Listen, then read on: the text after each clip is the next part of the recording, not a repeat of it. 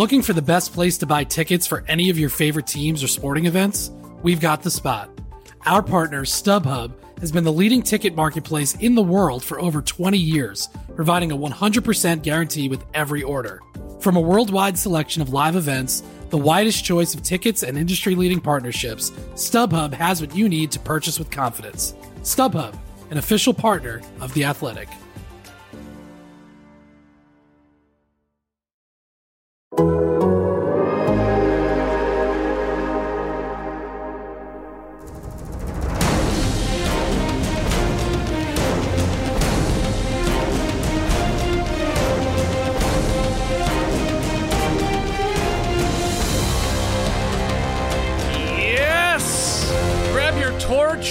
Dip it in to the already lit, sexy St. Jeff candle, because No Buffs is back, baby. I'm J.E. Skeets here on a Thursday night, along with two guys I would absolutely go to Rocks for. We have I'm not going to Rocks! Oh, we're going to Rocks. We got the bearded one, Trey Kirby. We got the other bearded one, super No Dunks producer, JD. Hello. And we got a special guest joining us tonight to break down episode 3 of Survivor 42. You know him from Survivor Edge of Extinction, where he made it to day 38, the final 4, and he's crashing this pod like he's the damn Kool-Aid man. It's Rick Devens. Yeah. Oh, yeah. Rick, how's it going, man? Dude, I left my buff in the other room. I brought my beard inferiority complex, and I'm ready to roll with you guys.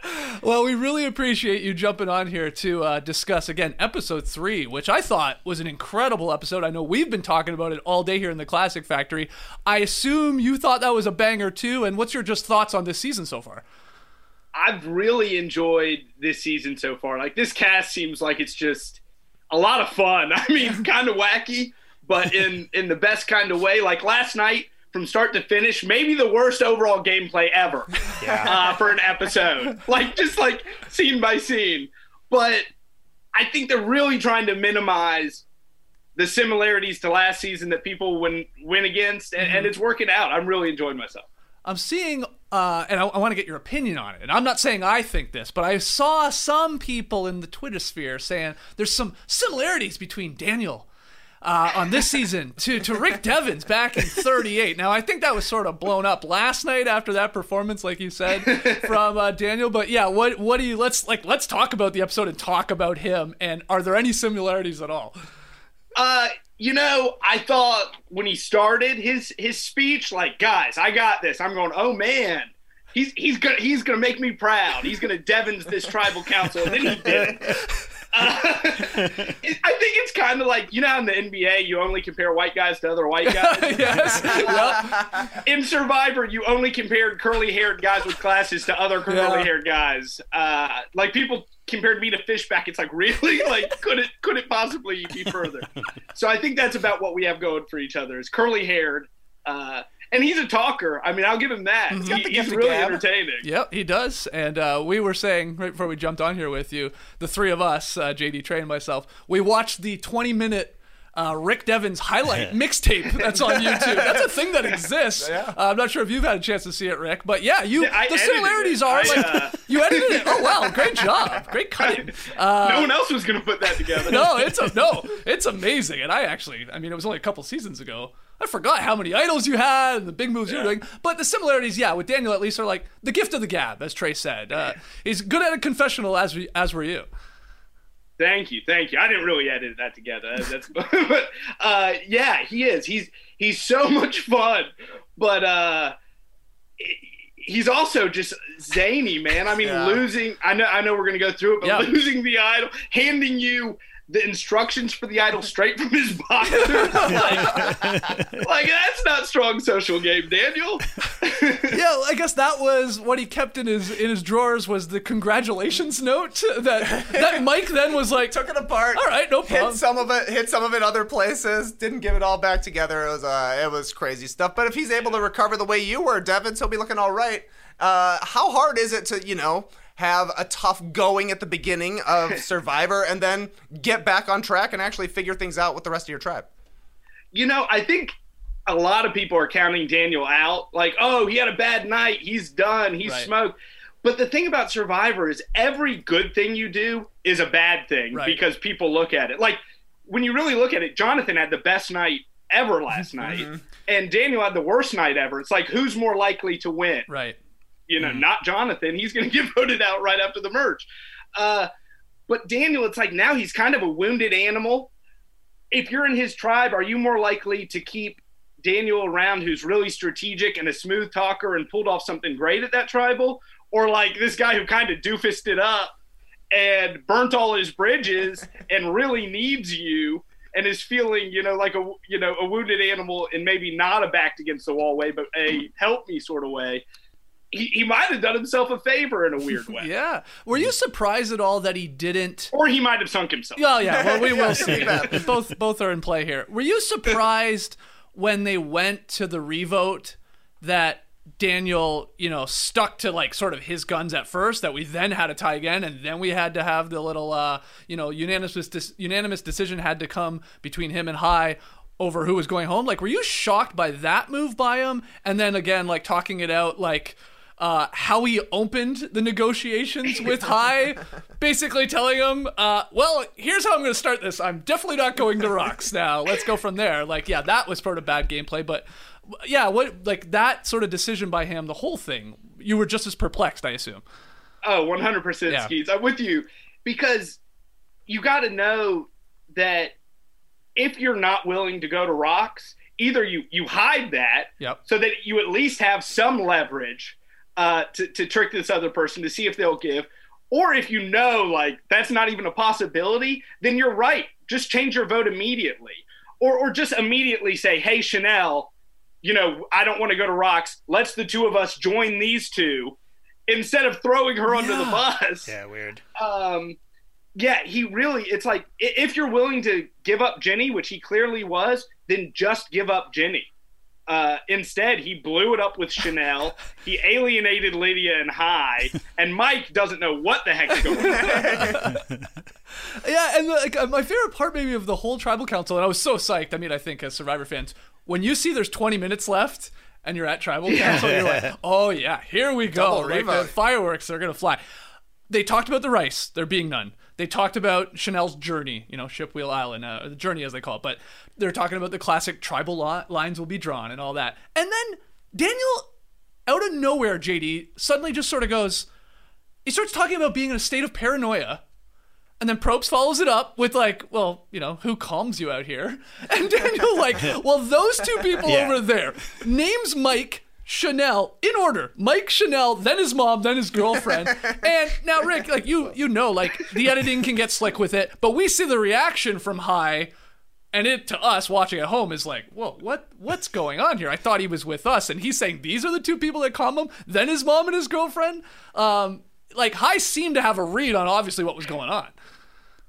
Yeah, Yale Law School had to be beating their head against the wall last night, going no.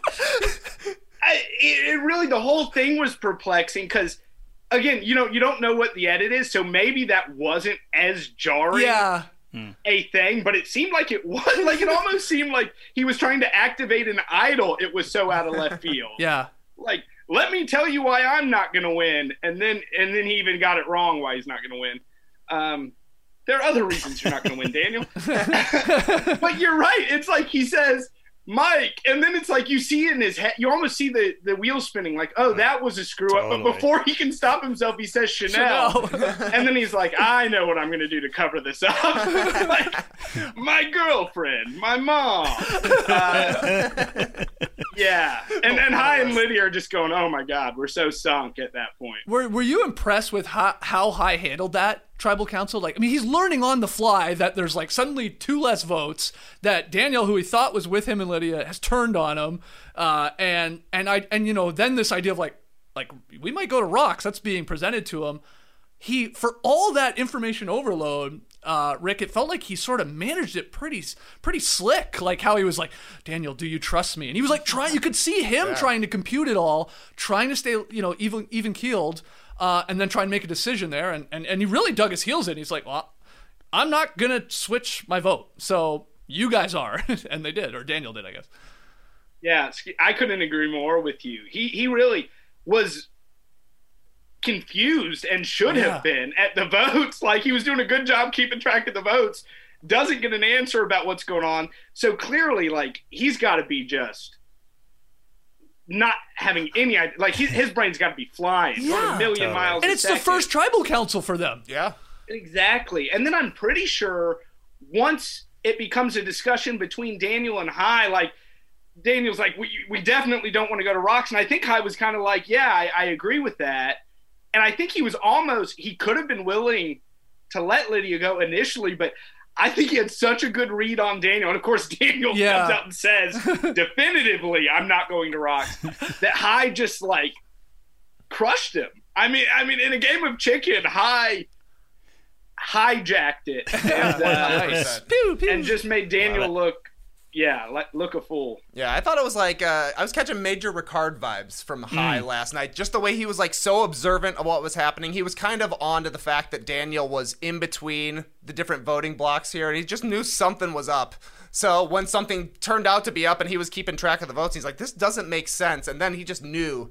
Once Daniel came out and kind of gave away his position, Hai knew where his position could be. Then Mike asked me, like, would you ever consider switching your vote? That's when he knew. He's like, I got him. Like, if I stick with it right here, I'm going to win this negotiation easily and come out ahead. They went into that tribal council on the bottom, right? Yeah. Him and Lydia. And they leave making the decision on top with Daniel kind of having to do whatever they want next week, because what else is he going to do? I thought that was super impressive. And then the reason all of this maybe has had to happen was Chanelle's decision on Shipwheel Island, the summit, the journey, whatever you want to call it, Rick. Like, how shocked were you by that move where she tells Omer, I need my vote. Like, I gotta keep it because they had already lost the challenge. We're going to tribal council. It's pretty split. There's these weird pairs, and then decides to risk it.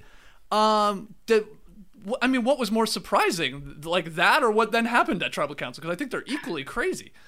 They're both pretty crazy. What happened at tribal was even crazier. Yeah. The thing about the Chanelle decision is the fact that she was so adamant, like, I need my vote. Like, she knew the situation very clearly. Yeah. And she knew which way it was going to go, but then she just went with it and gave it up. I would have been fine with it if she had said, I know that my vote could decide which way it goes tonight, but I also know that no matter what, it's not going to be me. Right. So screw them. I'm going to take my advantage. But she didn't do that. It just seems like she got caught up in the moment and, before each season, you spend a couple days in camp around each other, not in an actual camp, but like at Ponderosa, basically around each other, and you can't talk to each other, but you're there. And they have different people come and talk to you, and Jeff comes at one point. And one thing Jeff says is, like, this is your chance. Play this game like you're never playing it again. Yeah. Like, don't leave with any regrets. Play big. So I understand her going for the advantage because she thinks Omer is going to do something different, but not when you had just said, I need that vote. Yeah. It's like you should have one or the other. You shouldn't be overpowering yourself. I think that's right. Even I rewatched this today, and on Shipwheel Island, she says to us, or actually to Omer, I definitely can't lose a vote going into tribal tonight. Okay. But then she also says, and it comes up multiple times between the two of them, if we can both walk out of this thing with an advantage, I'm happy. And it's like, those contradict each other. Now, I understand they don't really know what the decision's going to be. They've heard it, like, secondhand. They have an idea, it feels like, with everybody coming back and telling them, and nobody can keep a secret anymore. But it was like, well, which one is it? Like, do you really need your vote and can't lose it? Or do you really want to try and get in the advantage? But, I've never played Rick like you, but I know I would be like, they're telling me to risk, to go big, to, like, you just see that word risk, and you're like, well, I'd rather do this than do nothing, right? Yeah, but also at the same time, like, you bring up a really good point, which is the conversation with Omer. Like, she should know that she told him, I need my vote more than anything. Mm-hmm. Yeah. So then you're in your head going, well, he's probably going to risk it. Like, because you told him that, you should know he's going to risk it. And then you're going, well, I really can't risk it now, because now I'm not just taking a risk. Like, I'm taking a risk that probably logically won't work out. So she really set herself up. Yeah. And Omer's got to be like, are you kidding me? Oh, yeah. Well, yeah, for like, when he finds out. Yeah. Like, he's got to be wondering if she screwed him on purpose at this point. It's so weird. My only guess was that later on in the episode, after she's found out that she's not going to have the vote, is that she says, I can direct the vote without having a vote. So to me, it's like maybe she convinced herself that she had convinced Omer that, like, I'm keeping my vote, so maybe we'll both keep our votes. I don't know what it meant, but I can see her thinking that she talked him into something when she obviously didn't. And that's kind of what happened later on in Tribal Council as well. Rick, is it easy to convince yourself that you're in charge when you're out there? Is it easy to, like, for people to fool you, to think, like, oh, they ate it right up out there? You know, I actually never fell into that trap because I never felt like I was in charge. Right. Early on, you know, in Manu, where I actually was on the right side of all the votes, it's like it was such a collaborative thing, and I did not want to be in charge, you know, pre-merge that early in the game. And then later in the game, it's like I was always just floundering, trying to do this. If I was in charge, it's because I knew what I had and what was going on, and they didn't. But it was never a sense of, like, I talked someone into this. The one time I did feel like I totally manipulated them, which was when Aurora went home. And I said I was going to play the thing for Julie. I believed that for months after the game that I manipulated them. But finally they convinced me that, no, they were going to do it anyway. So. What do you think, Rick, of the you know, these last two seasons with, at least in both of them, this journey, the Shipwheel Island and the risk of vote and keep it, and the secret phrases, which I'm sure we'll get into, that we have another one last night. We saw the, we call it the shillelagh of time, but Erica smashing the hourglass. Like, are you a fan of these, like, new wrinkles to the game? Not a fan? Like some of them? Hate some of them? What do you think? Really didn't like the hourglass. Yeah. So, you know, I don't think anyone liked the hourglass. The others, I wish, you know, I would take them one or two at a time. I think they really overloaded last season. And then because they filmed back-to-back, they couldn't correct that. I think they're kind of correcting it in editing. I mean, you know, Shipwheel Island took so much longer last season. Whereas this last one, it was so great. It's like we didn't have to see the stupid map up the hill. It's just like Omer going, that sucked. Yeah, he was like, wow, that was a lot more tiring. Yeah, which was awesome. So, and it's been, you know, this season's been better because it's played out differently. It's like we think we know how it's going to work, and then it doesn't. Oh, Two Shot in the Dark's already played. Yeah. Those didn't get played. So it's been fun. I think this season they've really, with the editing, concentrating more on the castaways and a little less on the twist. The twist have bothered me so much less. JD, I want you to chime in here because you are a Survivor head. I know you're pressing a lot of buttons over there. I'm pressing. We got to talk to our guest, and he's the pro. But yeah, who impressed you the most last night in episode 3? Is it Hai? Jonathan impressed me. Jonathan, the most. Yes, he is a. But yeah, Hai owned them. I mean, as soon as Daniel reveals his cards and basically like, I'm not going to Roxy's, it was just very impressive game of chicken that you just love to see at a Tribal Council. Also, the supercut of Hai's reactions. I mean, they're amazing. Like again, editing probably, but also just the eye rolls, the. Oh my God! Like the where are the votes? And the one where it looks like his brain is going to explode. Like this is not computing. There's 6 of us here, and I'm only seeing 2 votes. What's happening here? Loved it. I mean, like top of the leaderboard right now for me, Hai is, and also. Not only did he, you know, stare down death, basically, he has a friend for life in Lydia, probably, because I'm willing to go to rocks for you. That is an ally that is not going to turn on you anytime soon, in my opinion. But, Rick, what do you think about that? Just that sort of maneuver. Does it mean anything this early in the game for Lydia to be that loyal to Hai? You know, there are some people that it wouldn't, like a Sandra, but I think for the large majority of people, certainly for me, and I think for Lydia, you're absolutely right. Like, if someone goes to rocks for me that early and takes that stand for me that early, I'm stupid loyal anyway, but I would definitely be stupid loyal for that person. Oh, totally. Heck yes. I'd be more than happy to take that on. And you're right. I think Lydia, especially because she doesn't seem like someone who's like, at this point, really comfortable at getting out and making these great relationships, she's going to cling to Hai even more. So yeah, I think your read on Hai is just great, just amazing. You get distracted by Daniel exploding during tribal. Yeah. But meanwhile, Hai's over here doing the exact opposite, taking himself from that really confused, out of the loop guy to, like you said, the top of his tribe, a guy who has a great moment on, you know, I say resume, but really nothing happening pre-merge matters. Right. On your final trial. Doesn't it though? In a 26-day game, is it not? I guess not. I don't think so. I think most people, when you get to there, it's like, if you had an impressive pre-merge, that means you voted all your people out and they're not on the jury anyway. Right. Mm-hmm. Yeah. So the people on the jury are like, I don't care what you did before I was there, because we all think we're the best. It's like, you were able to get me, good for you, but who cares what you did with those losers? You know, they couldn't even make the merge.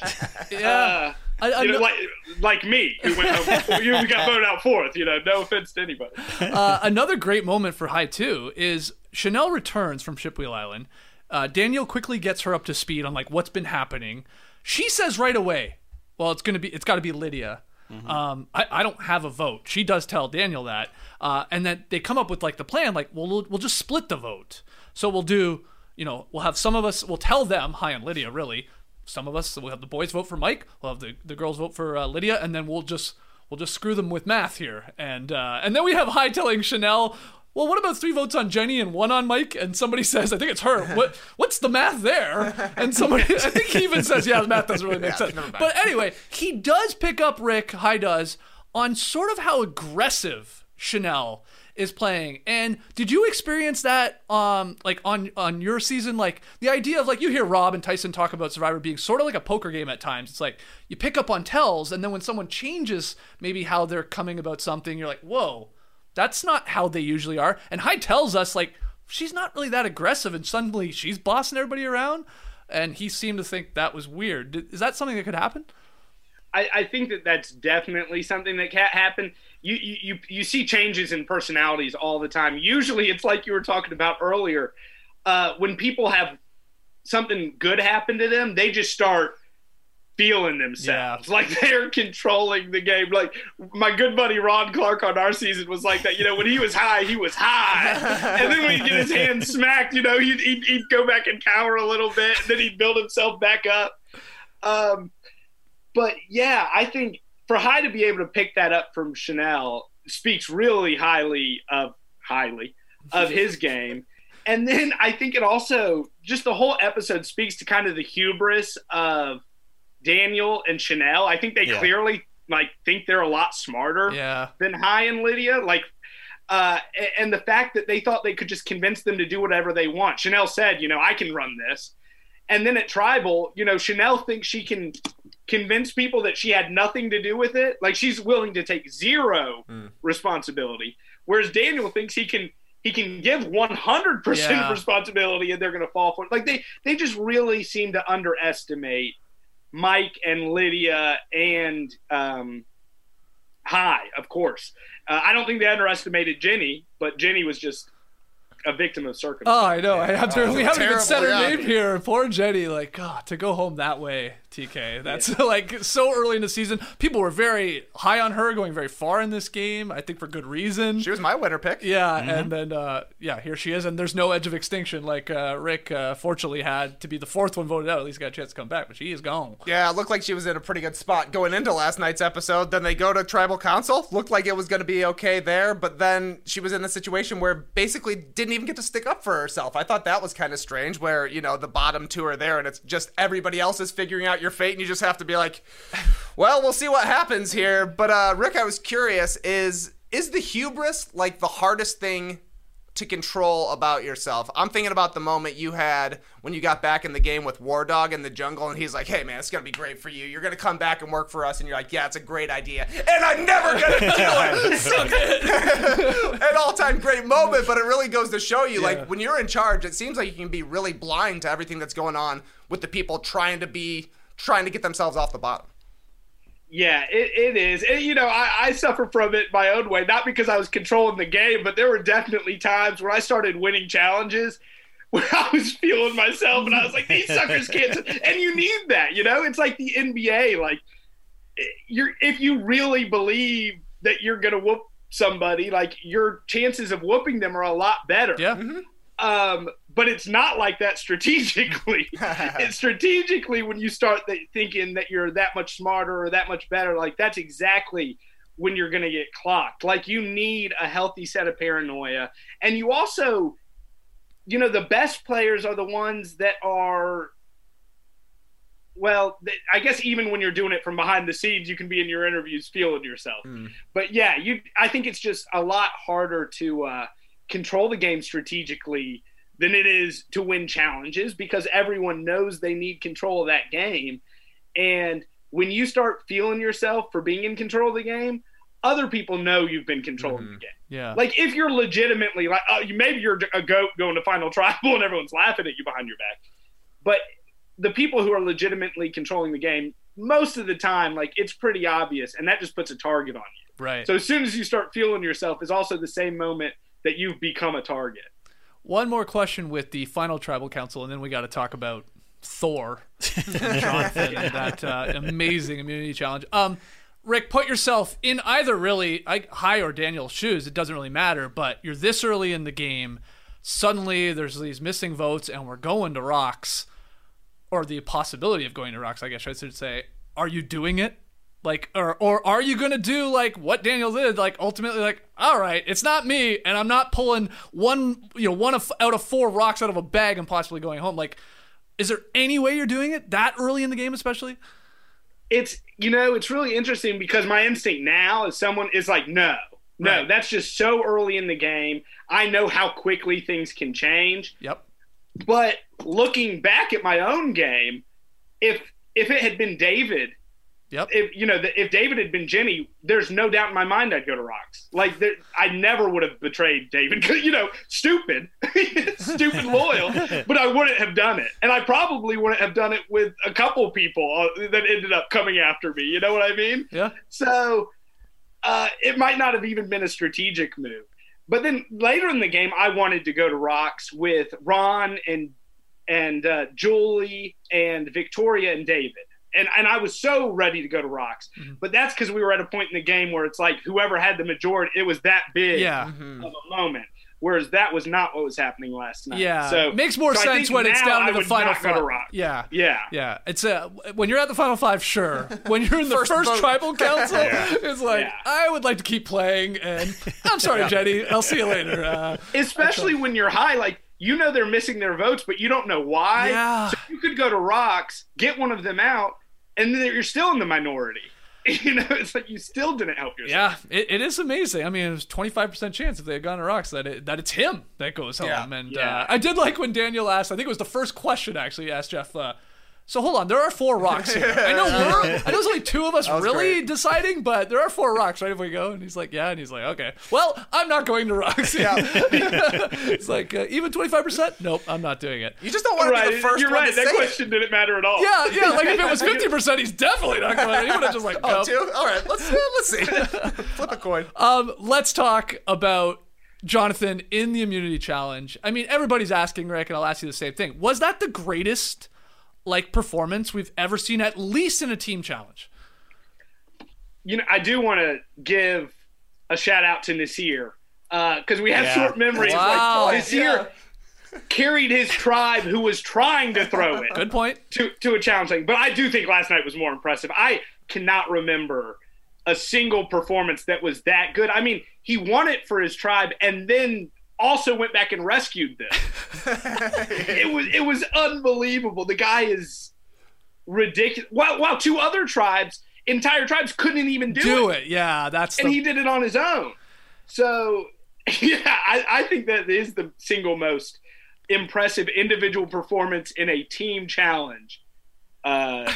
And it might not need all those qualifications. You might just say performance. Like, yeah, it was true. Yeah. That's because he did it. He legit did everything. Like he made the bags. That was the crazy part. Like he made the bags right away. He dove down to get the key, the first one. Yeah. He obviously carried the ladder. Like Rick said, he was like going back and just picking people up, he's throwing them at one point, like skipping them like a stone over to the spot where they'd be. Then he holds the ladder, though. Let's give some credit to Lindsay for showing some pretty good balance, I thought. Well, just Jonathan, like, basically held the ladder by himself, but she, like, scurried up there, and, like, some people are going to slip and fall off. So that was pretty impressive. And then he nails all 5 sandbags in a challenge where Rick also said, Probst has to be like, hold on. Yeah. They might be drowning. They're never going to do this. The water's only getting choppier and more aggressive, so let's just bring everybody in. That's, of course, never happened, Rick. Do you think Probst made the right call there, though? And it was, like, some people are saying not a fair call, that maybe they should have both gone to tribal council, but what do you think? That's the thing I do want to just real quick remind everyone, like, if Jonathan wasn't in this challenge, we would all think it was an impossible challenge. Yeah, that's true. We'd all be like, wow, no one could have ever done that challenge. But now, because of Jonathan, I'm like, I bet about 90% of tribes in the history of Survivor would have been fine. But I do believe that these are very physically not gifted tribes. Okay. I love it. But that being said, I do a podcast called Surviving Snyder. We talk Washington football and Survivor. It's very neat. But I do it with Dalton Ross of Entertainment Weekly. So he actually talked to Probst. And you have video. If you see the current, they actually showed a clip where Jenny's swimming against the current, and there's stuff like flying across the screen. I think it was a really rough situation. He said they were out there 22 minutes or so before they called it. So if you're really treading water for 20, like Keith on my season might have drowned. Yeah. You know, like, well, that's what my wife watching it last night was like, has anybody ever drowned? Like, she's like a sort of a casual fan. She's like, she watches it when I'm watching it. Has anybody ever drowned? I'm like, no. And she's like, that could happen here, right? And I'm like, I mean, I know they've got safety, like divers and all that, but like there were many times where like people are just like trying to keep their head above water and salt water coming in your mouth. Like you said, you're exhausted. When I walk on the beach for 5 minutes, I'm tired, right? You know? Yeah, right. And I think I saw in an article today that Jenny was saying in her head, like, don't yell for help, don't yell for help. Like, they were panicking, but they don't want to get voted out. It's, you know, it's like they're still playing the game out there. You saw Chanelle holding on to the pole. Just like resting. Yeah. Don't tell me she wasn't a little freaked out. I would have been. Oh, yeah. Okay, so do you think it was the... I guess you think it was the right call to ultimately bring them in. They were at the same point, too, it felt like. Yeah. Like, the latter point, they were never going to do it. I think, you know, what I love about it is they showed it. They didn't try to BS us about it or anything. You know, it's like, it was messed up. They showed it, so we can all judge the tribe, and I can call them less physical. And in fairness, it's like the other tribe kicked their butts and was safe, so I think it was totally fine. I had no problem with it. I thought it turned out a lot more entertaining this way than it would have been if it had run smoothly. Yeah. The only other option was having Jonathan be like the all-time QB for both teams. They're like, all right, well, you got to go out there, hold theirs as well, bring them all in. All the dream team is now unemployed. They're like, well, we just got Jonathan now. He just does everything. Oh, you know what he should have done? Because Probst loves this type of stuff. Jonathan should have been like, hey, Jeff, if I go out there and help one of these tribes, can I get their fruit, too, and their toolkit, too? We'll take the fruit and the fish in here. Yeah, just, like, propose that to Jeff, see what he would have done. Dude, I bet Probst would have been all over that. Yeah, he would be like, absolutely. We can play the superhero music a little bit longer while you're out there. It's great. I could be a hero, babe.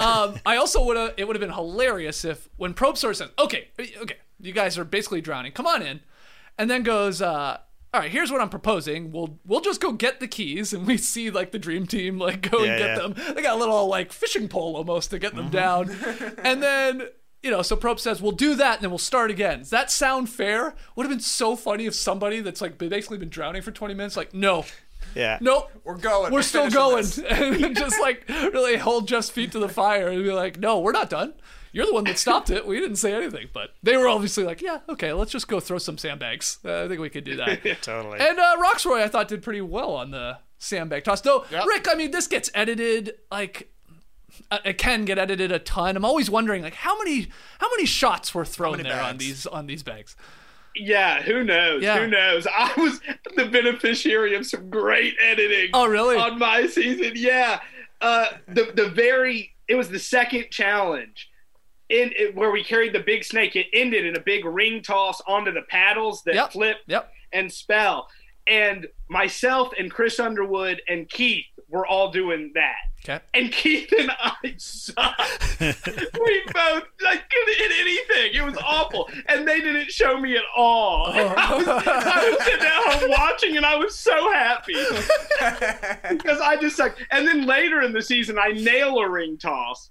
And it ended up winning the challenge, so they had to show it. So I'm just like, yeah, one for one. Yeah, exactly. But I'm sure there were a lot more misses than we saw, a lot more close ones than we saw. Yeah, for sure. I'm always like fascinated. I wish, I said this to Trey right before we jumped on, like, I wish as Survivor sickos, they would just like post the entire challenge like somewhere on like YouTube, and we could just go watch it and see the all 22 footage. Yeah, and see how many misses there are and stuff like that. But they could get so many Paramount Plus subscriptions. Oh my god! Right? Exactly. They just threw all this stuff up there for sure. It's a no-brainer to me.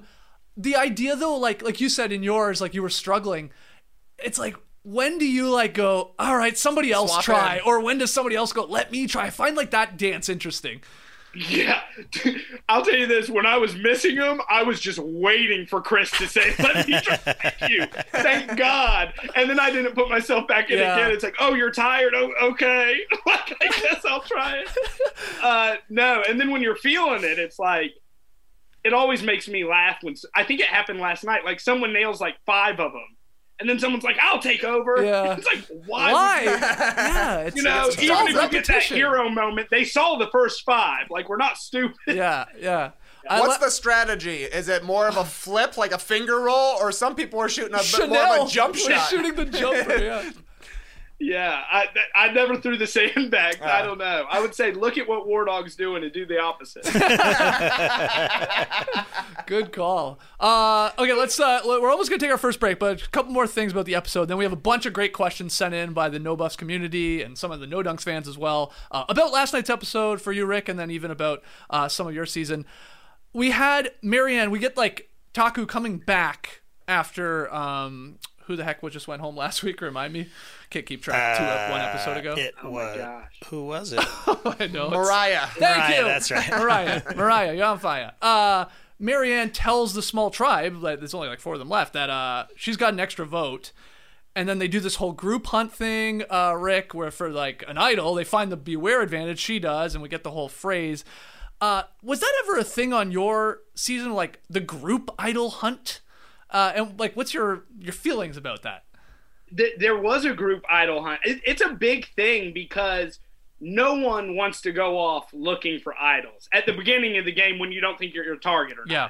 So I remember in Manu, we said, you know, no one wanted to sneak off, but everyone wanted an idol. So it's like, yeah, let's do a group hunt. And all of you in your heads are like, if I find it, I'm going to sneak it in my pocket as quick as I can. Yeah. You know, I'm not going to tell anybody. Like, David and I are hunting together going, I bet Kelly already has it. Like, she's making us look stupid. And I think Lauren already did have it. But, yeah, the group idol hunts are just basically a really transparent way of everyone to be like, you're not going to get in trouble if you look right now, you know? Right. You can't just point the target on, although you're still pointing and putting the target on people even as you're doing it. So it is a big thing. But, like, again, I don't think Marianne was even trying to hide it. She is all of them are way too open about their advantages. But Marianne takes it to, like, the next level of openness. And for someone who's seen all but 6 episodes of Survivor, the mysterious token team 6, you would think that she would be a little more careful. Yeah. I don't think she can help herself. Or actually, exciting. Not just her. It seems like a lot of them in the last couple seasons. Like, you find something. And I love her so much. I'm yelling at the screen, like, stop. Help me help you. I thought she did a pretty slick job with the secret phrase. Oh, yeah, I mean, totally. It's another classic case of the bunny rabbit having dinner in the mailbox. And then she asked Jeff, you know what I mean, right? He's like, not really. And then she like went on to explain sort of what it meant, even though she didn't. But everyone's like, okay, that's, I guess, just Marianne. I was cracking. It's like when they say, you know, you can tell someone's lying if they, you know, if they add on to it. It's like when you tell a lie, just as few facts as possible. Marianne's like, I have a 5-minute story.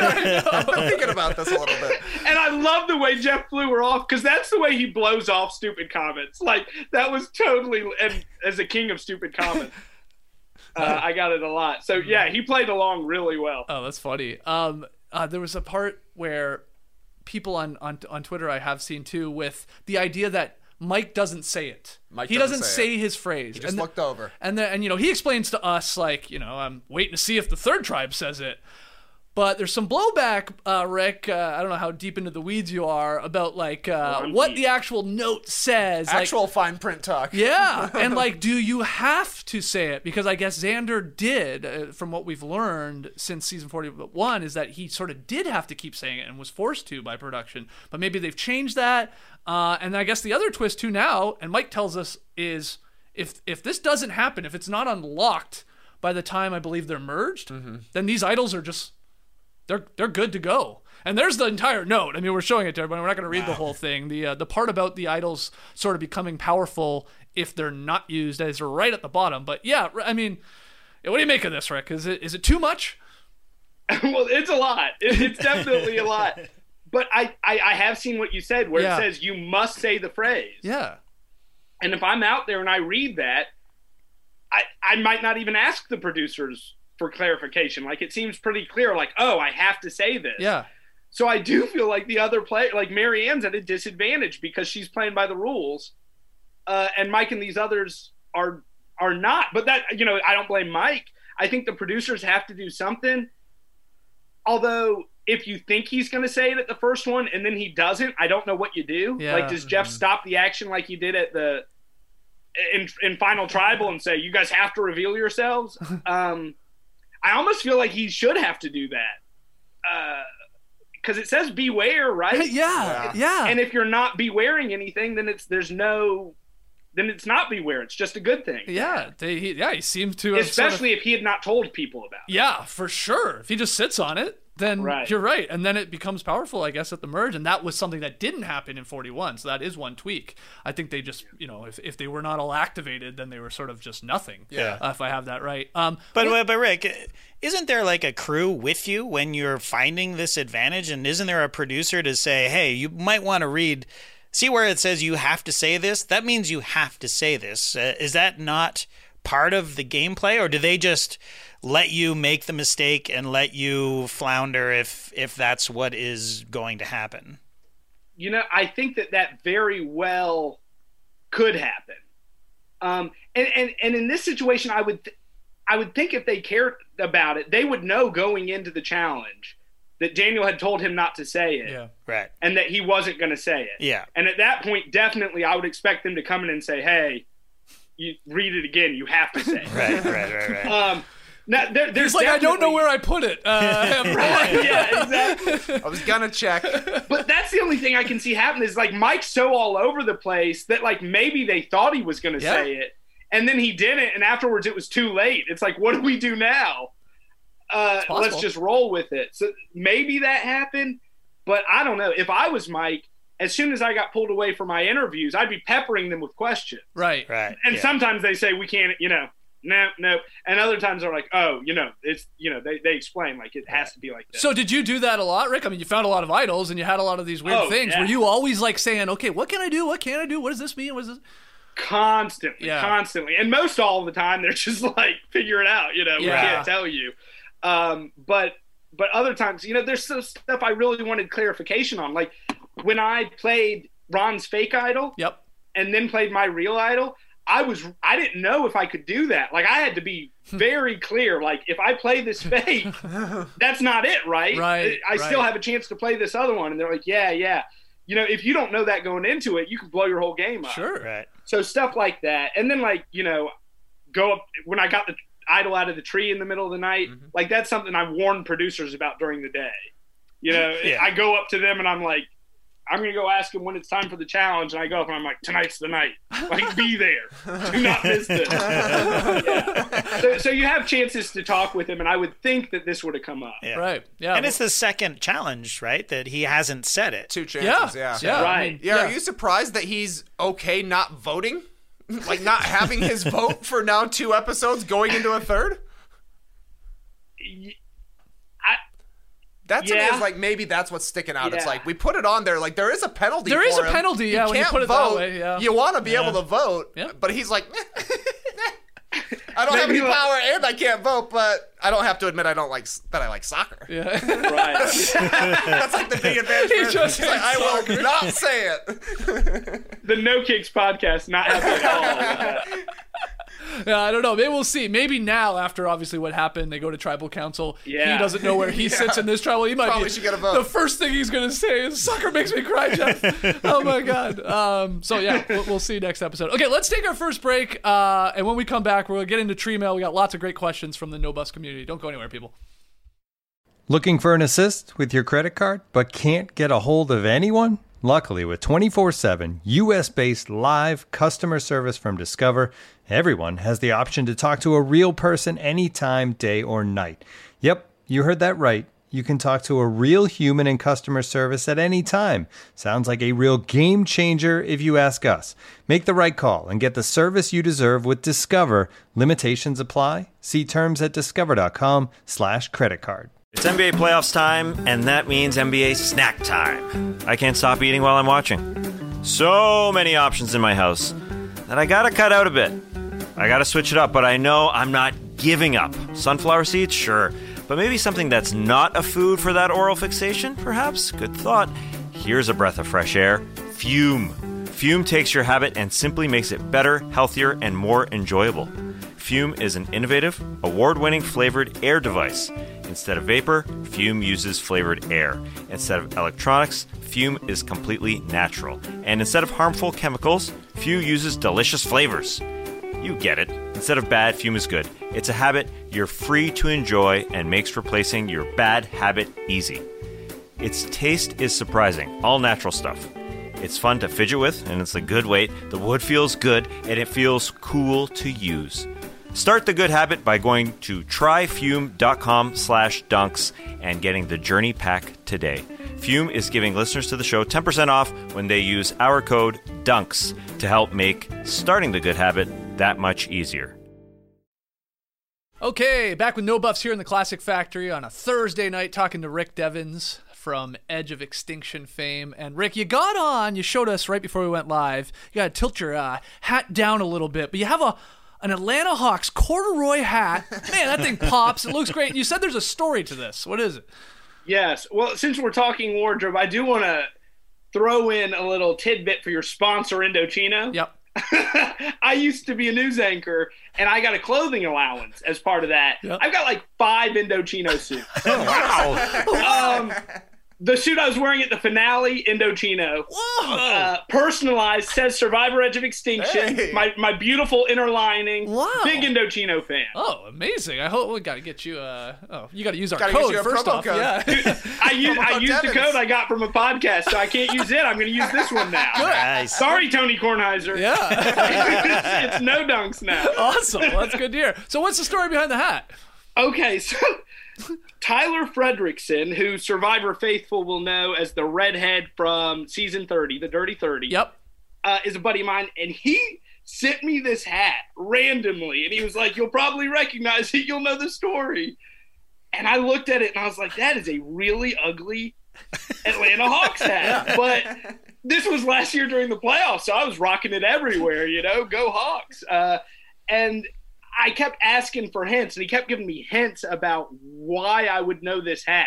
It turns out this same hat, well, not this exact one, but a corduroy Atlanta Hawks hat was worn by one of the main characters, not Kevin Bacon, in Tremors. Oh. And Tyler, for some reason, thought I would know that. Oh, my God. You know, I think I've tweeted that before.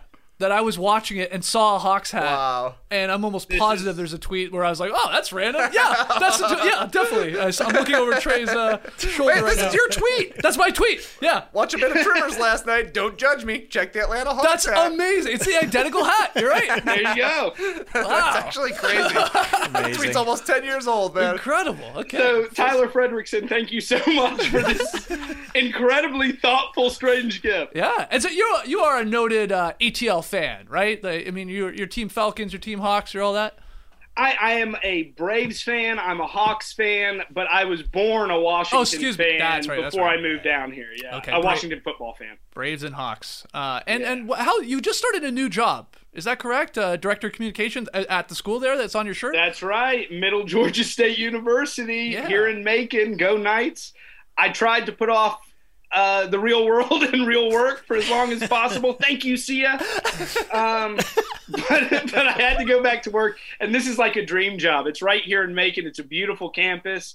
So prospective students, come let's talk Survivor. Wow, that's pretty cool. Middle Georgia State University. Nice. What are you saying? There's a Survivor class?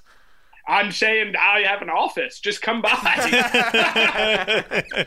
Just do this. What we're doing here. So if they want a master's class in Survivor, I'll bring in guest speakers. Wendell Holland is visiting. Nice. Okay. Well, speaking of that Sia money, speaking of beautiful table, guys. Oh yes, from our guy. Love Wendell. Your beautiful table. Yes, I think Wendell's. I forget what day it was. He's undergoing surgery, ACL surgery. I think he was. Remember he had the basketball injury. Yeah, that's right. So hopefully he's doing all right. We're hoping to have Wendell on one of these No Buffs episodes coming up, but we got Rick right now. Let's get to Tree Mail and fire some questions at Rick. JD, a little Tree Mail. Send in your questions to nodunks@theathletic.com. throw No Buffs up in the header, or you can tweet at us at @NoDunksInc, or of course you can leave them in the YouTube comments below this video. Okay, first one. As a former Sia money winner, Rick, who is the front runner for that prize this season, if it still happens, and what advice would you give to those who want to win it? The Sia money. So this is from @MightyStubaka. Can you explain for maybe, like, because we do have some new sort of fans to Survivor by way of the podcast that we do, the basketball podcast, the Sia money. What is, just for someone that's new to this, what does that mean? 100%. So Sia, the international pop star from Australia, you know, I want to swing from the chandelier. Yep. Is a huge Survivor fan. She and Probst are tight. She loves the show, obsessed with Cochran apparently. And I think the first season she ever did it was Ty's first season. Yeah, I think you're right. When he was looking after Mark the Chicken all season, because I think Sia's a vegetarian. Yep. And so she rewarded him at the finale with just a big check. And then she did it again for Jonathan on Ghost Island, and she did it again for Davey Rickenbauer. Yep. And so it became like expected. And then she gifted me with like a really nice gift, which was outstanding. And I'm not. Has she done it since? Yeah, that's the thing. I feel like she has stopped doing it. Well, sure, they're just not talking about it because the reunion shows aren't live studio different affair anymore. So it's a good point. True. Good point. So you might be the last Sia winner for what we know. So, right. Yeah. And so she's traditionally given it to people who are like really nice with animals. Or I kind of broke the mold of everything, because not that I was mean to animals. I love the chickens, but. This season, it's complicated. I would say Hai really went for that Sia money. Oh, yeah. Like, I think he was thinking about Sia when he was doing his old crab thing. Yeah, totally. But I think Marianne is easily the front runner for the Sia money. Okay. Because I think what Sia really wants is just someone who's, like, authentically a nice person having fun. And, and I think when she gave me the money, I'm confident that, like, she talked to production and was like, is he a nice guy? Because I loved production so much. Like, I think that played into it. Oh, interesting. So I think Marianne is the front runner. Okay. Yeah, I've compared Marianne to Rupert. Like, and tell me more. I mean that positively. I like, think just you're that spot on with just that. Like, they're one of ones. Yeah. Honestly, obviously they're just so excited to be there, both of them. I mean, I'm talking like, you got to remember Rupert, the first time he's on camera, you can't take your eyes off him. You're like, who is this guy? Huge fan favorite. Just this crazy character. And as the times he came back, I think he started to like wear on some people, and he was a bit of a one-note player when it came to Survivor 2. He didn't, it wasn't, flexing his strategic chops by any means, but that Marianne's a great pick, or Hai, I think. Do you have anyone else, Trey, that you would? You might have nailed it even more with the Rupert thing by like someone who people at home love, but it's hard to be on the island with. Right. I think so. Yeah, for sure. Is there anyone else, Trey, that you could? Does Jonathan have a chance? Huh. I mean, you know, like, he seems to be a nice guy, aside from just being an incredibly strong physical player as well. And, like, I don't know, he seems very gracious in every interaction with everybody. And, you know, he did save some lives out there a little bit. Yeah. And he probably won't win, too. It doesn't feel like he'll probably win. Like, that's a question I would have for you, Rick. How does he possibly avoid being the first guy voted out when it comes to the merge? Everybody's going to say, look at this physical threat. Yeah. We don't stand a chance. Yeah, I agree 100%. And I posted about that online, and a lot of people are like, oh, but, you know, so many of the things are puzzles. You know, he might not be good at that, you know, so maybe people won't go after him. But I mean, he literally can't hide behind anybody. Yeah. He's just he's never going to slip your mind. Yeah. You know, if he gets to the end, he's going to win just because it's so amazing he got to the end. Yeah. So no, I think he's one of those where you're just like, thank you so much for dragging me here to the merge. You know, goodbye. Yeah. And that doesn't say any, like, I don't think there's anything he can do. If he does, it'll be great because I'm rooting for him. He seems to have a really good social game, although the preview next week, maybe it's not as strong as it looks right now. But, like, I think he's doing everything right. He's just so impressive. Yeah. Well, he could feed people. He's got fishing gear now. He's going to start doing that here. Yeah. Yeah. On a season where there's no food. And he could go and literally win every challenge because, as you say, Rick, it's not an impressive bunch in the physical department. You know what I mean? Yeah, but the people, like, countering Rick are sort of right, too. These are a lot of puzzles now. It's not like who's just the strongest. But if he finds some idols, like, I mean, yeah. I just think it's a tougher road for him than anybody else in the game. Yeah, and he's likable. I mean, totally. Like, remove all of the physical attributes, he seems like an extremely likable guy. And that's true. If he was a jerk, he'd probably have a lot better chance. Yeah. So, but he also, and I'm just going to also throw this out. All right. He's got this bond with Omer, and they're an odd couple, and those alliances seem to go far in this game, and if Omer uses him as a meat shield, and then Jonathan has the sense to get rid of him at the exact right time, which I think he's capable of doing, I don't know. I like Jonathan's chances to make it deep into this game. Okay. And, you know, if I had to jump on your bandwagon, I would say if he keeps Marianne, I don't think she'll stab him in the back. Yeah. Right. Like, maybe he could have her and Omer watching his back, and I'd love to see it. The Go Train Alliance. That's right. Yes. Omer and Marianne. Toronto connection there. All right. Next one here from at Doug Galassi. He sends in a lot of great questions. This one by way of Twitter. If you could choose any season of Survivor to skip 6 episodes of, like Marianne and Tokenchines, which would you pick and why? That's a good one. Devens, what do you think there? If you had to pick one Survivor season, 6 episodes, what do you dip out on? That's really tough. You know, if you go back and watch season 1, it's so slow compared to these days that you could skip 6 and still not be lost. But it's, you know, it's the best because it's the first. Yeah. So I would say season 39. Oh, yeah. Okay. I mean, come on. Let's just take that middle part and act like it never will. You know. Yeah. Now I'm trying to protect. I don't want to say anything else. Yes. Season 39. I think a lot of people would be picking that one. That's I saw people tweeting that for sure. All right, this one's interesting. Back to Mike here. Do you guys have any idea which 6 episodes or why? No. Do you have theories? Well, so I was listening to The Pod Has Spoken, which is of course Tyson. From, you know, winning Blood versus Water, and he was on that one with Fishback and stuff, and he was, so they were making fun of him that maybe she loved Tyson. She would have been very young, I guess, at that point, but she loved Tyson, was watching it, and then when he got voted out, she was like, I'm done with this. Turn it off. Yeah. So that was the one theory, though the other theory was she only started watching it after he got voted out. But no, it's weird. I don't know which 6, middle 6, first 6, and it could be scattered. It could be, you know, throughout she just missed randomly 6 because she had like soccer practice every other 6 nights. Yeah, but she's like, okay, she's obviously a super fan. She's seen every other episode. You don't seek out those 6. As someone who plays Fortnite with Fishback every Thursday. We're playing tonight. Nice. He can be wearing. I can see just checking out. Yeah, sure. Yeah. Just over it. It's possible. What a fascinating thing to say. She is amazing. All right, next one here from Ryan Berry.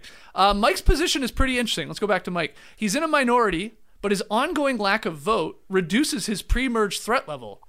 Is he safer voteless? That's sort of what we were alluding to. Assuming his idol doesn't get activated next episode, what do you do with a Mike on your tribe? What's Mike's next move? So yeah, what do you think of Mike's position here, Rick, on this tribe of now 5? Mike is in a really weird spot because, yeah, if I'm, Lydia and Hai, Mike is definitely my preference to work with versus Chanelle or Daniel at this point. Mm-hmm. And he's like the person who sent the tree mail said, he's less threatening because he doesn't have a vote. So that's great. Yeah. But the problem is that you're two people, and then Daniel and Chanelle are two people, even if they're mad at each other. So if Mike doesn't have a vote, you're in trouble. You need at least Daniel or Chanelle to give you the majority, which makes Mike already not your priority. So I don't think Mike's in a great spot. And then when he does get his vote back, doesn't that mean he'll also have an idol? Mm-hmm. So then he becomes a threat in a way. So I don't know. Mike's in a rough spot. I feel like the only thing he has going for him is that he doesn't have his vote. And then that's also could be a bad thing in the circumstances that tribe's in right now. I 100% agree with you. I think if this Green Tribe goes back to a tribal council, let's say in the next episode or soon, Daniel is going to be, he's basically forced his hand that he has to Hai, whatever you want to do, let's do it. And he will, I think, serve up on a platter voting out Mike. He talked about it in this episode with the whole, let's see the fine print and all that. Okay, maybe we do keep him around because of this idol whole thing. But he's going to be like, anybody but me. I mean, that's how he's going to play, and probably how he should at this point. I think it'll be Mike over Chanelle. I actually think that's what he would present to Hai and Lydia. Do you agree? Yeah, because you will know as soon as he knows, you're going to know that he's getting an idol back, and he's getting his vote back. So either he has to activate it at the very next immunity challenge, which means then that Marianne has to say her piece, and they have to get the other piece said as well. Or he's going to be on the chopping block, you would have to think, just because it's like he can't do anything, and then as soon as he can do everything, everybody knows. So he's in a tough spot right here. But, he's burned less bridges. I think probably socially he's ranked higher than Daniel and Chanelle are, but not having a vote is pretty bad. Yeah, but will Mike put up the fight, let's say, between Daniel, if it's him and Daniel, to all the other ones on this tribe, especially Hai and Lydia, and then Chanelle's in this mix here, but, is he going to be no, we got to vote Daniel out. He's the one that's flip-flopping around here. He can't be trusted. He might. Yeah. He might, but I also, I don't know, he just... Does he do that? Is that his type of vibe? Doesn't seem honorable. Doesn't seem like it, yeah. Yeah, and the other thing with Mike is you just don't know what his relationship has been with Hai and Lydia. Yeah. Has he made any effort with them, or did he just feel so secure in his alliance? Because if I'm Lydia and Hai, and he hasn't from the get-go made any effort for me, plus he had this secret, then I might just go with a wounded Daniel, versus him. Yeah, I think so. I heard Jenny talk to Rob Cesarino on her exit interview today, and she said she tried to build a bond with Lydia especially, and that went nowhere. And this is according to Jenny. She would always just get up and leave. So if which is never a good sign. Yeah, 6 people. See you later. But if Jenny is linked so tight with Mike, then I think we've been led to believe, at least what Rick is saying, that he probably is not all that tight with Hai or Lydia. Didn't seem like it. It seemed like there was 2 and 2 with 2 in the middle. Yeah, yeah. All right, next one here from Adam in Las Vegas. Hey guys, since this season's contestants have not seen season 41, someone from this season could falsely claim that another contestant appeared on 41 and rally their tribe mates to vote them out. This seems like something Sandra or Boston Rob could smoothly pull off, but I wonder if all of you think anyone could pull it off from this season, and if so, who could they do it to? Who would they target? Thanks, guys. Love the show. So this is galaxy brain thinking here from Adam. And I guess it's a difficult question. I think Rick is such a hypothetical, but I love the idea of I know I say this all the time here on this show. If I ever go on there, I'll have all these lies. I'll lie about this, I'll lie about that, and I think it's so easy to say and then try to actually do is a whole other thing. From your experience, is am I on to something there? You might think all these grand plans and you may act a different way, but you really won't probably when you're out there and you're just stripped to the bare minimum. Yeah, that That's such a funny lie. Can you imagine? I know. If you're the person that's being targeted and someone comes up and they're like, did you play on 41? Like, what? Do I look like I just got off an island? Like, you know, it would have to be like Zach or Romeo or someone who's already very skinny, right? Yeah. Yeah. Good point. Yeah. That's a great point. No, I mean, logistically, the lie just, it could never happen. Right. Especially this season where they needed like 2 weeks to quarantine. Right. Sure. There was even overlap and stuff. And then it's like, are the camera people and producers really that amazing that there's no recognition? You know? And they could do that. I mean, they're an amazing crew. I think you'd be better off saying that someone was like Tony's nephew or something like that. You know, something that's harder to verify. That's good. That's good. Like, find a little, find someone that looks the most like Tony. Yeah. Memorize all like, the if faces. Someone had told me War Dog was related to Tony, I would have been like, holy crap. Like, yeah, I'm an idiot for not seeing that. Yeah, you could buy that. Yeah. You could sort of see it. The personalities, the look. It's like, yeah, he could be related to him. That's, I like where we're going here. If someone targeted Daniel and was like, that's Devens' brother. Like, people would be like, oh my God. I guess gotta get him. The one problem with this is, well, yeah, like most of the people on Survivor now they're fans of the show. They're watching every single episode outside of those 6 from Token Cheats. And and it's like, they're like, how do you know that? So they would have to be like, like Devens would say, like, oh, the producer, he let it slip. Like, you know, like, he told me. Yeah. But seems a little far-fetched. Rick, did you have a story or a lie that you wanted to take out the island that you thought was too dumb to actually say out there when there were cameras? Dude, I thought it was funny because all the way in, they were like, are you going to tell them what you do? Are you going to tell them you're a news anchor? And I was like, yeah. I was like, what else would I talk about? Yeah. And they were like, you don't think there'll be, I don't know what they expect. Like, people were like, wow, he's a news anchor. Like, watch out for him. I guess, like, you're on TV. I think as soon as I start talking, they're not going to be worried about me. There is a prestige around television for sure still. Yeah. You were in a top 115 market at the time, I think. Yeah, well, exactly. So there was nothing like that. I do remember in my pregame interview saying, if I ever get in a really bad situation, like, I'm just going to find someone who's by themselves in the woods and wait near them until someone else walks up, and then I'm going to start running away like we got caught. And I'm going to make this big thing. That's something I really wanted to do. But the situation just never presented itself. It's like I had idols or I had something else where it wasn't worth making it a he said, she said. And now I guess I can't do it next time either. When you were hiding the fake community idols, which, again, I'm so happy I watched that highlight. I was reminded of that. You did 2 of them. They both got found. They both got played. Of course, they weren't idols. And there's the one they're showing you, like, you're like, you know, back in the bushes, like, she found it. And, like, I mean, was that, like, how was that? Were you really there watching her notice it? And you're like, I got her. I got her in the trap here. Like, but were you worried at all that she was going to see you? I forget who it was. Was that It was Lauren. Lauren. Yeah. Excuse me. Yeah. So I had, you know, they showed me going up in the tree in the middle of the night and getting the idol. Yes. But they didn't show one time when half the tribe was out on reward and Julie and Aurora were on the beach, me climbing up the tree as fast as I could and re-hiding my fake idol. Gotcha. Right. Yeah. And I did it initially not to have anyone find the fake. Like, I was really worried I was going to get to a spot. It was clear at this point I needed to win immunity or have an idol or I was out. Yeah. Like, there was no getting around it.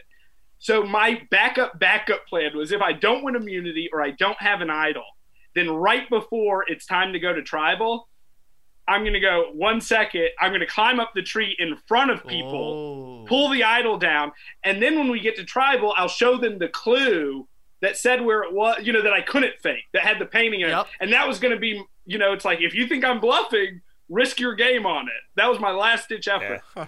Smart. But anyway, I got to a point in the game where I knew I wouldn't need that because I had enough idols to get me to the end.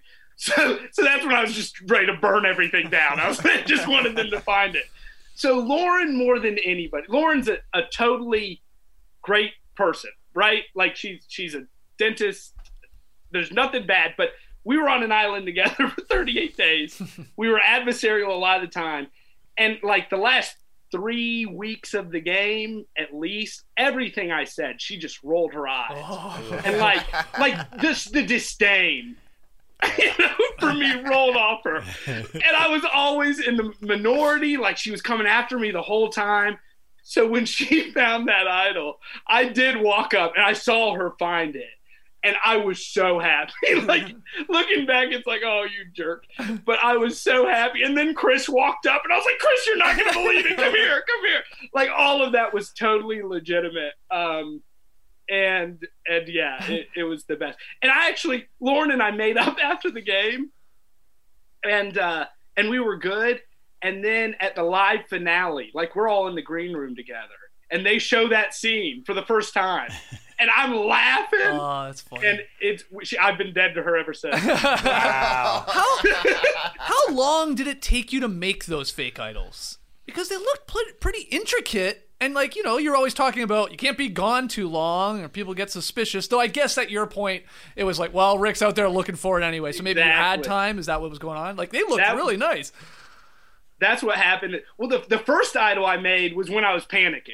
Yeah. And it was after David had left, and it was actually inspired by David, because he was like, hey, that coffee lid, I think we could turn that into something on one of the rewards that Kama had brought over. Okay. And so the only idol David and I had ever seen in the game at that point was the one that we each had half of. Yep. And it was like a really intricate, nice, like fake jade carved, like beautiful idol. So that's what I thought I had to make. So before I'm a big threat, like, I cut off the top of the jar, I paint it green in the middle of the night, I carve a Chinese symbol in it that I'd gotten off the tea container, so it's a legit symbol. I do all this, and you look at it, and it's the worst thing you've ever seen. It looks like a coffee lid painted green. The crappy, like, it's garbage. I still have it. I wish I had time to run and get it. But so I was like, oh, crap. Then I found my first idol, and it was such a piece of crap. I was like, yes! So it's going to be so much easier. Yeah. So I'd actually – no, and then I made another really nice idol before I found my first one that was made of a shell. I got that one too. And it had tons of beads. Then I found a crappy idol. And I went out in one afternoon and made like 2 of those. Easily, with stuff that I'd get – because I'd gather arts stuff and the crafts. Whole day. Idol factories, yeah. Yeah. Yeah, so I'll have to tweet at you guys pictures of my fake idols that I never use. And so how long were those taking you? Like a half hour, an hour, hours? Like, yeah, the one with the coffee cup was the one where I couldn't sneak off at all. So that was like probably little segments of like 4 minutes, but it probably added up to like an hour and a half and still just garbage. And then the other one, the real intricate one, and they actually, when they show the flashback, when they're like, days earlier, Rick making his fake idols, they show me making my real fancy one that never gets played. That one took a long time. And then the other two were pretty quick, because it was one of those things where it's like, I gotta make them quick and crappy or it won't look right. Right. But yeah, and again, like, I had an idol at that point. So I made it an exact copy. I was like, oh, there's a shell here. I'll put a shell here. There's coral here. It was like an identity. Like, I was real worried I was going to mix them up. And I'm sure production wouldn't even have known if I mixed them up. But yeah, I was trying to keep track of like 4 things in my bag, like a real idol, 2 fake idols, a fancier fake idol. That's why I wore my bag everywhere. Oh, that's great. Now I'm just imagining Mike with like 5 idols, 3 of them fakes, 2 reals. He has no idea where any of them are. People are everywhere, stumbling over them. Yeah. All right, here's another question. This one's from Kirk. Hello, No Buffs. I remember once hearing Boston Rob say something to the effect of, quote, let me give a tip to any future survivors out there. If you want to know who's aligned with who, see whom they sleep next to at night. Nobody's going to sleep next to the guy they want to vote out. End quote. I thought to myself, if I ever make it on Survivor, I'm going to use that tip. If you guys were to make it on Survivor, do you have any tips, strategies, or rules that you would follow going into the game? So they're asking us, people that have never been on the show, but we have somebody that was. So first off, yeah, any truth to the Boston Rob? Keep an eye on who's sort of sleeping beside each other, and then what other tips does maybe Rick Devens have? It's funny because I think Boston Rob said that on season 39 when he was like the coach or whatever. Yeah. And so it was after I had played, and I looked back and went, wow, he nailed it. Wow. I mean, it could not, now that people have heard it, maybe they'll change. Yeah. But I mean, he was so right about where people slept. My other advice for people going out is don't sleep in the shelter. Sleep on the sand around the fire. Huh. So much better. Really? Yeah. So much more comfortable than that bamboo. Oh, yeah.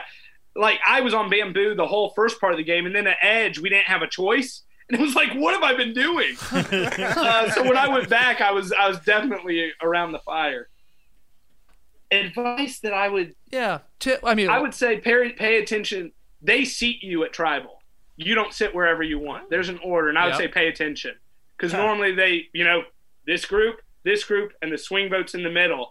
And it doesn't tell you. And you normally you know that. Yeah. Like, it's pretty obvious, but it confirms what you're thinking. You're like, if it's not set up like that, you should be reevaluating. Like, what? Although I think they might be catching on to that, too. I think they'll switch that up because I think they're trying to put short people in the back now. Because short people and women were at a disadvantage because stuff was happening behind them. So I think Survivor's trying to mess with that. Okay. But if you go in Australia Survivor, it could not be more clear. Like, it is totally spelled out at tribal. Oh, there you go. It's wild. There's a tip for you Aussies out there going on an Australian Survivor. I just heard Ethan in talking to Tyson on his podcast. He had what I sort of like took as a tip, even though he didn't sort of present it as such. He's like, when you go out there, you're obviously you're playing sort of against yourself. You're playing against your tribe members, the other castaways. You're playing against the elements, like the island itself, in terms of just surviving. But you're also playing against Jeff Probst and production in a way. And I think that sort of like goes to what you're speaking of, like emplacements and stuff like that. And what he meant by it was what was happening with Daniel just sort of like blabbing away and saying how he's like tight with Mike or they calmed him down, him and Chanelle. And he's like, they're asking you quite like you can shoot yourself in the foot by answering questions that Probst is firing at you, and like if you can give Probst an answer without giving up any real tips of what's going on or like tells or stuff like that, then that's the way to do it. And I thought that was like, they are making a show here, and they're gonna steer you where they want to try and steer you, but you gotta like give them just enough, but don't tip your hand, right? He's basically cross-examining them, and he wants you to mess up. Is that fair to say, Rick? I don't know. I mean, I guess in a way they want you to mess up, but I don't think Jeff is ever trying to get you to mess up. Oh, okay. Right. Okay. But like the first time you go to tribal, he tells you, listen, you can't not answer a question. Right. You don't have to tell me the truth. You don't have to blow up your game, but you have to give me something. This is a TV show. Like, this is part of it. Right. I understand that it's best for all of your game to not say anything. Can't do that, right? So there are people like me who just, and Daniel, I guess, who just blab. I don't think I ever sunk my game, but I was pretty honest. Like, I used tribal to my advantage when I could, and probably also put a target on myself in doing so. Mm-hmm. And then there are people like Christian and Aubrey and David Wright who are so good at these allegories and these metaphors, and they'll give you this beautiful 30-second answer that's just nothing. And give you nothing. And that's enough for Jeff to move on, but you didn't give anything away. Where there was other people like Gavin who's like, the second he lands in tribal, all he wants is to be out and for Jeff to not call on him, like, please. And so when Jeff does, it's like the spotlight's on. It's not like his normal life. Like, he's trying not to give away much, but he knows he has to answer, and you can mess up. Gavin never really messed up, but other people have. So, yeah, it's tough. Is tribal council where you are most aware of the cameras on the show? Or... This is a really interesting thing that I really appreciate about U.S. Survivor. I don't know about the other ones. When you go to tribal council, you are as much in that area as the TV viewer. Hmm. Like, they hide every single camera person in the dark and shadows. Huh. You do not see – I mean, you can tell. Yeah. You can see, like, the shine of a lens. But literally the only person you see is Jeff until – he goes to tally the votes, and then the two bodyguards come in to stand over you and make sure there's no talking or anything. And those are the bodyguards that ride with you in boats and everywhere else to make sure you're not talking off camera. We love you, Jaden and Anna. So yeah, it's pretty amazing that you go in there, and I mean, you are in the tribal you've watched on TV all those years. There's not anything distracting you. The thought they put into it is amazing. So even you as a guy who works in television, I mean, how quickly do you forget that the cameras are there? I mean, I forget. I'm switching the cameras right now, and I'm not barely aware that people are watching this right now. So I imagine that even when there's like you're opening a hidden immunity idol, you're just like they're just part of the scenery. It's just like a tree or shrubbery around you. Is that fair, or are you more playing to stuff? That wasn't. I never forgot that they were there, but you develop such relationships with them that. It's just very symbiotic. Right. Like I remember, it's funny that you bring up the immunity idol because I remember the first, you know, the camera people on the first day. It's like you don't want to be rude, so you're like, "Hey," or you're talking, and they'll stop you and be like, "Listen, no matter how nice you want to be or whatever, don't ever talk to us because you're just screwing us up, you're screwing up our job. Like if you need to say something, wait till we have to change our tape because every once in a while you're in the middle of like a really intense conversation, and they're like, stop! And they like change the tape as fast as they can get it in, and then like go, you know? But other times you're just chilling and they're like, oh, stop. And they're changing the tape. And that's when you're like, so how are you guys doing? You know? Crazy weather last night. You know? Yeah, and then when you go to your interviews on the beach, it's like, hey, I can finally talk with you. Like, how's it go? You're from South Africa. That's amazing. That's so cool. The first time I found my idol, I found it in that tree. You remember I did that dance, and I was like, "Oh my god!" And I looked to the camera guy, and I go, "Hey, I'm gonna run to the other side of the island." And he grabs me, and goes, "Stop talking to me. just do it." And I was like, "Okay, all right." I go. So it became like that, and then other times, because of my unique circumstances, where I already had the idol, but I wanted to make them paranoid, so I'd go disappear. Yep. Like, I'd be walking, and I have a camera team following me, and we'd run into a camera team that was resting, and they'd look like, what are you doing? Why didn't you warn us, you know, over the radio you were coming? And they'd be like, oh, Devens is looking for an idol, quote, unquote. And the camera guy, one of them at one point just hit me and goes, you asshole. like, it was great. And sometimes they had to hide with me in the bushes because, you know, if I go off without them, everyone knows I'm not doing anything. Yeah. So they have to be a part of it. But if I'm hiding, they have to hide. You know, people talk about that time when I was hiding behind the log on the beach and the camera pans up. They're like, how did they not see the camera guy? And it's like the camera guys were disguising what they were doing as just like getting up or get, you know, they're always doing things. Yeah.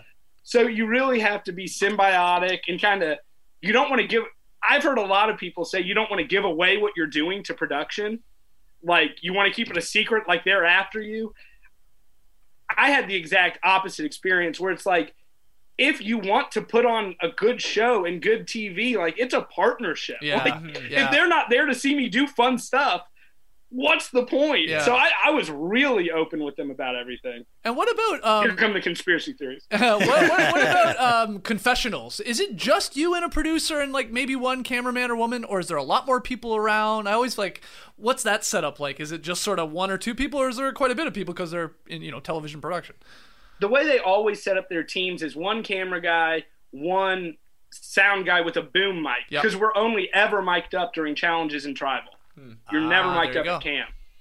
And then there's like one kind of gopher guy who's like carrying a tripod or a big sandbag and just like doing whatever they need. Right.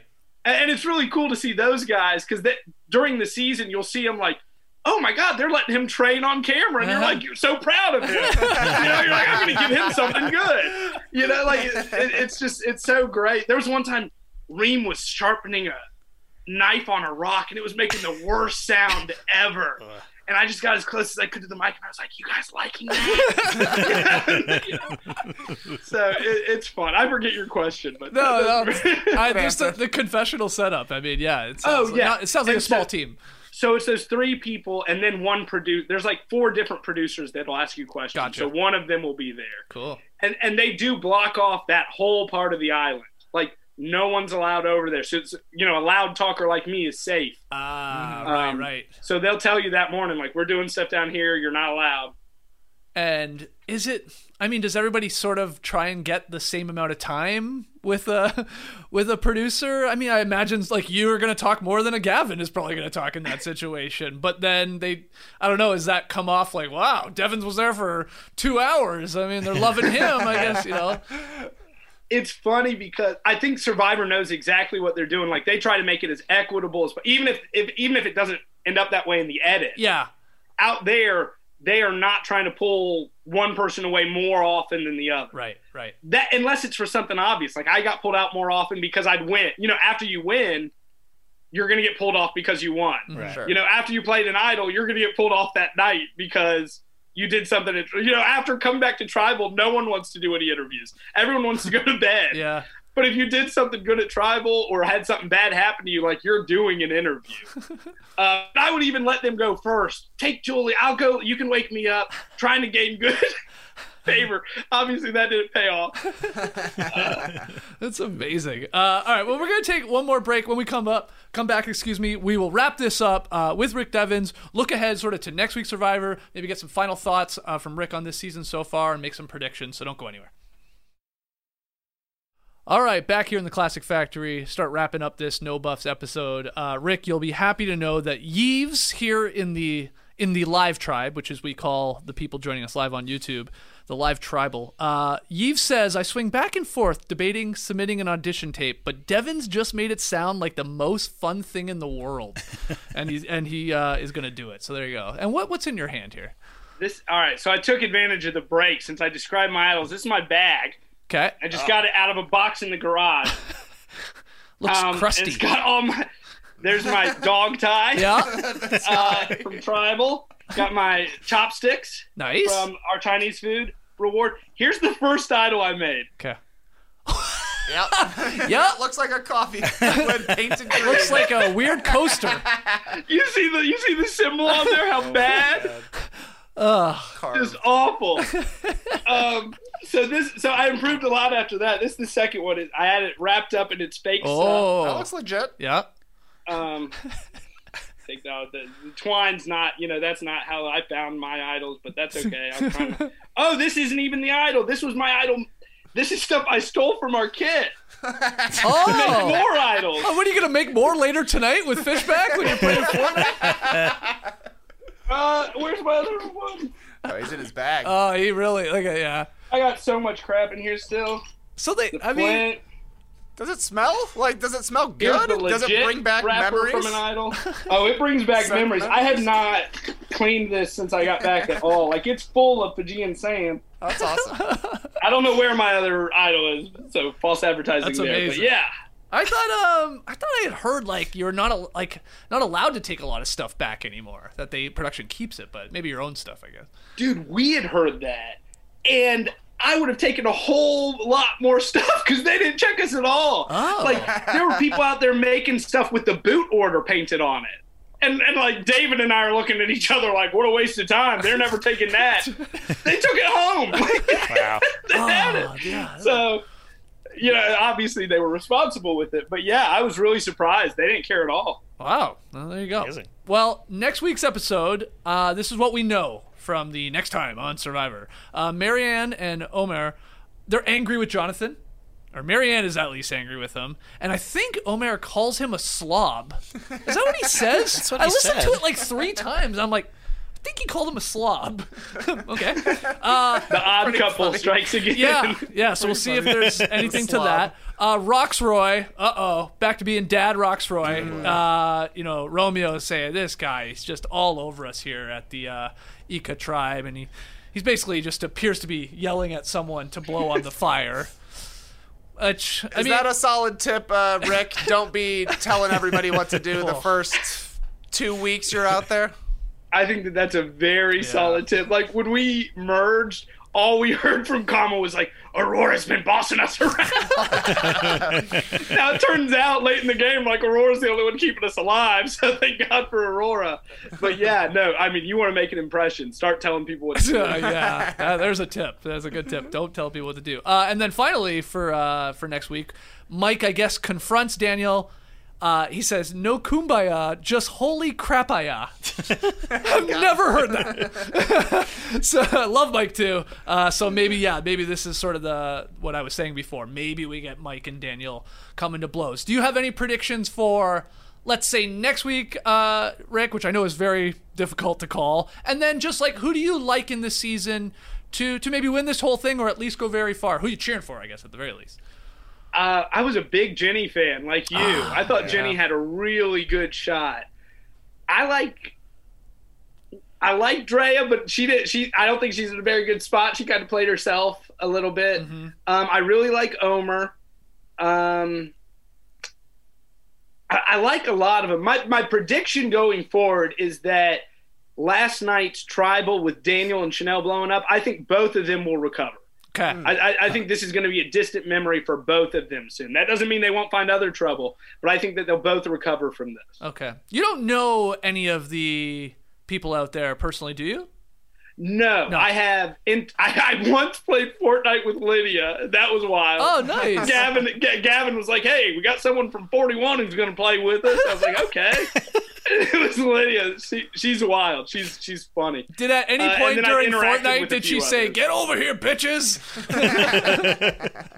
Yeah. I mean, that personality shined through in a big way on Fortnite.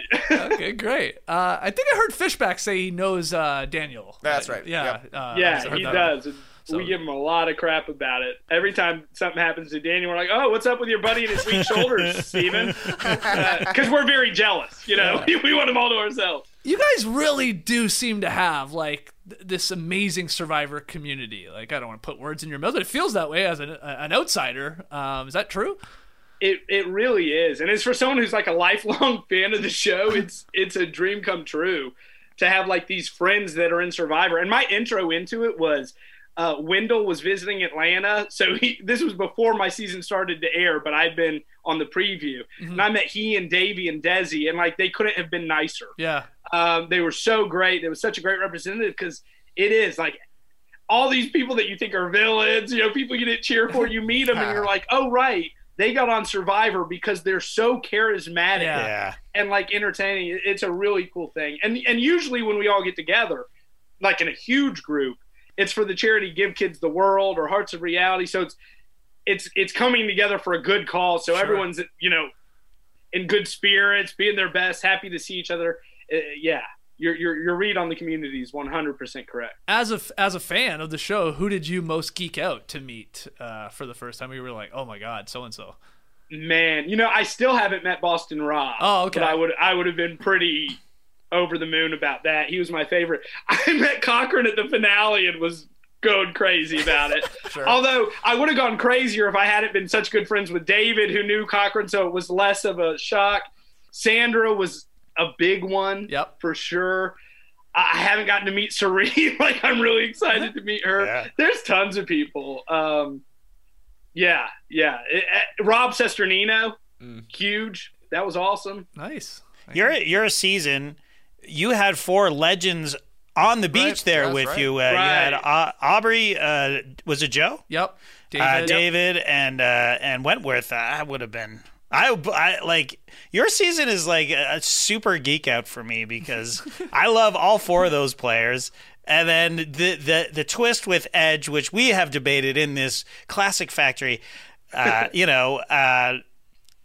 Are you playing the game while you're on Extinction, the Edge of Extinction? I say yes, but, you know, I mean, it was just – watching your season is just amazing. And watching the 20 minutes of your highlights, I mean, I'm geeking out. You're saying that you're geeking out but when you're meeting these people, but I'm totally geeking out with you, man. And I don't know – I mean, I'm sure it's happened, but are you the only person who, after getting – eliminated, got a standing ovation from the jury as you're leaving? I mean, that was amazing. And then I watched your Ponderosa and the reception that you got coming off the boat was incredible. I mean, like, you would have won. Like, you were the there's no way that you weren't going to lose that season, so. And Chris knew that. Yeah. That was exactly the first question I asked coming down the dock at Ponderosa was I going to win? And they all said, yes! Everyone was there except Lauren. True. Yeah, no, it was amazing. And Victoria, who I love, like, our relationship out there wasn't shown as much as it was. Like, we have very much the same sense of humor. Sure. She was the one who started the clap. I'm really grateful. I mean, that took a lot of sting out of it. Yeah. It really did. Like, that was obviously a really rough night. But it felt really good. You know, even Chris, I was so mad at him, you know. But it's like, I love the guy. Otherwise, I would have sent him home a day earlier by not giving him the idol back, idiot. Devin. But no, it was so cool. And then at Ponderosa, I mean, they couldn't have been nicer. And I got to hug my boy Joey, who was one of the Fijian servers that we had met pre-game. And what's I mean, I have a feeling I know what your answer is, but what's your take on the being on Edge? You know, are you in your mind still playing? Is it actually an advantage? What do you think? I think all credit to Chris for doing everything he could to win. Like, I'll tell you, you hear a lot of stories from Winners at War about people who went to Edge and did not make people love them. You know what I mean? Like, you spend time with people on Edge and you end up not liking them. So the fact that everyone loved Chris says that he was doing a great job out there. Yeah. Right. The reason I gave Gavin my vote is because it's not the game on the Edge. Like, I was on the Edge and I napped. I never napped in the game.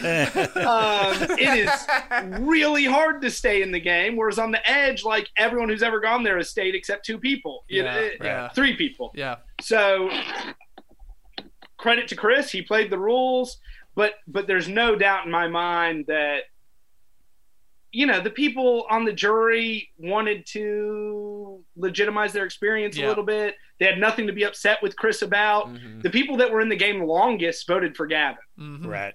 That's a good point. Like, all of them that were in the game longest voted for Gavin because we know how hard it was at the end. Yeah. Whereas, you know,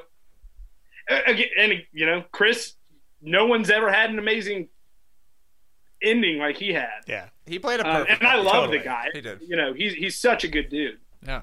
Well, Gavin's my best friend, but well, let's wrap this up with a prediction of my own, actually, and it sort of has something to do with you, Rick, because you are the master of finding hidden immunity idols.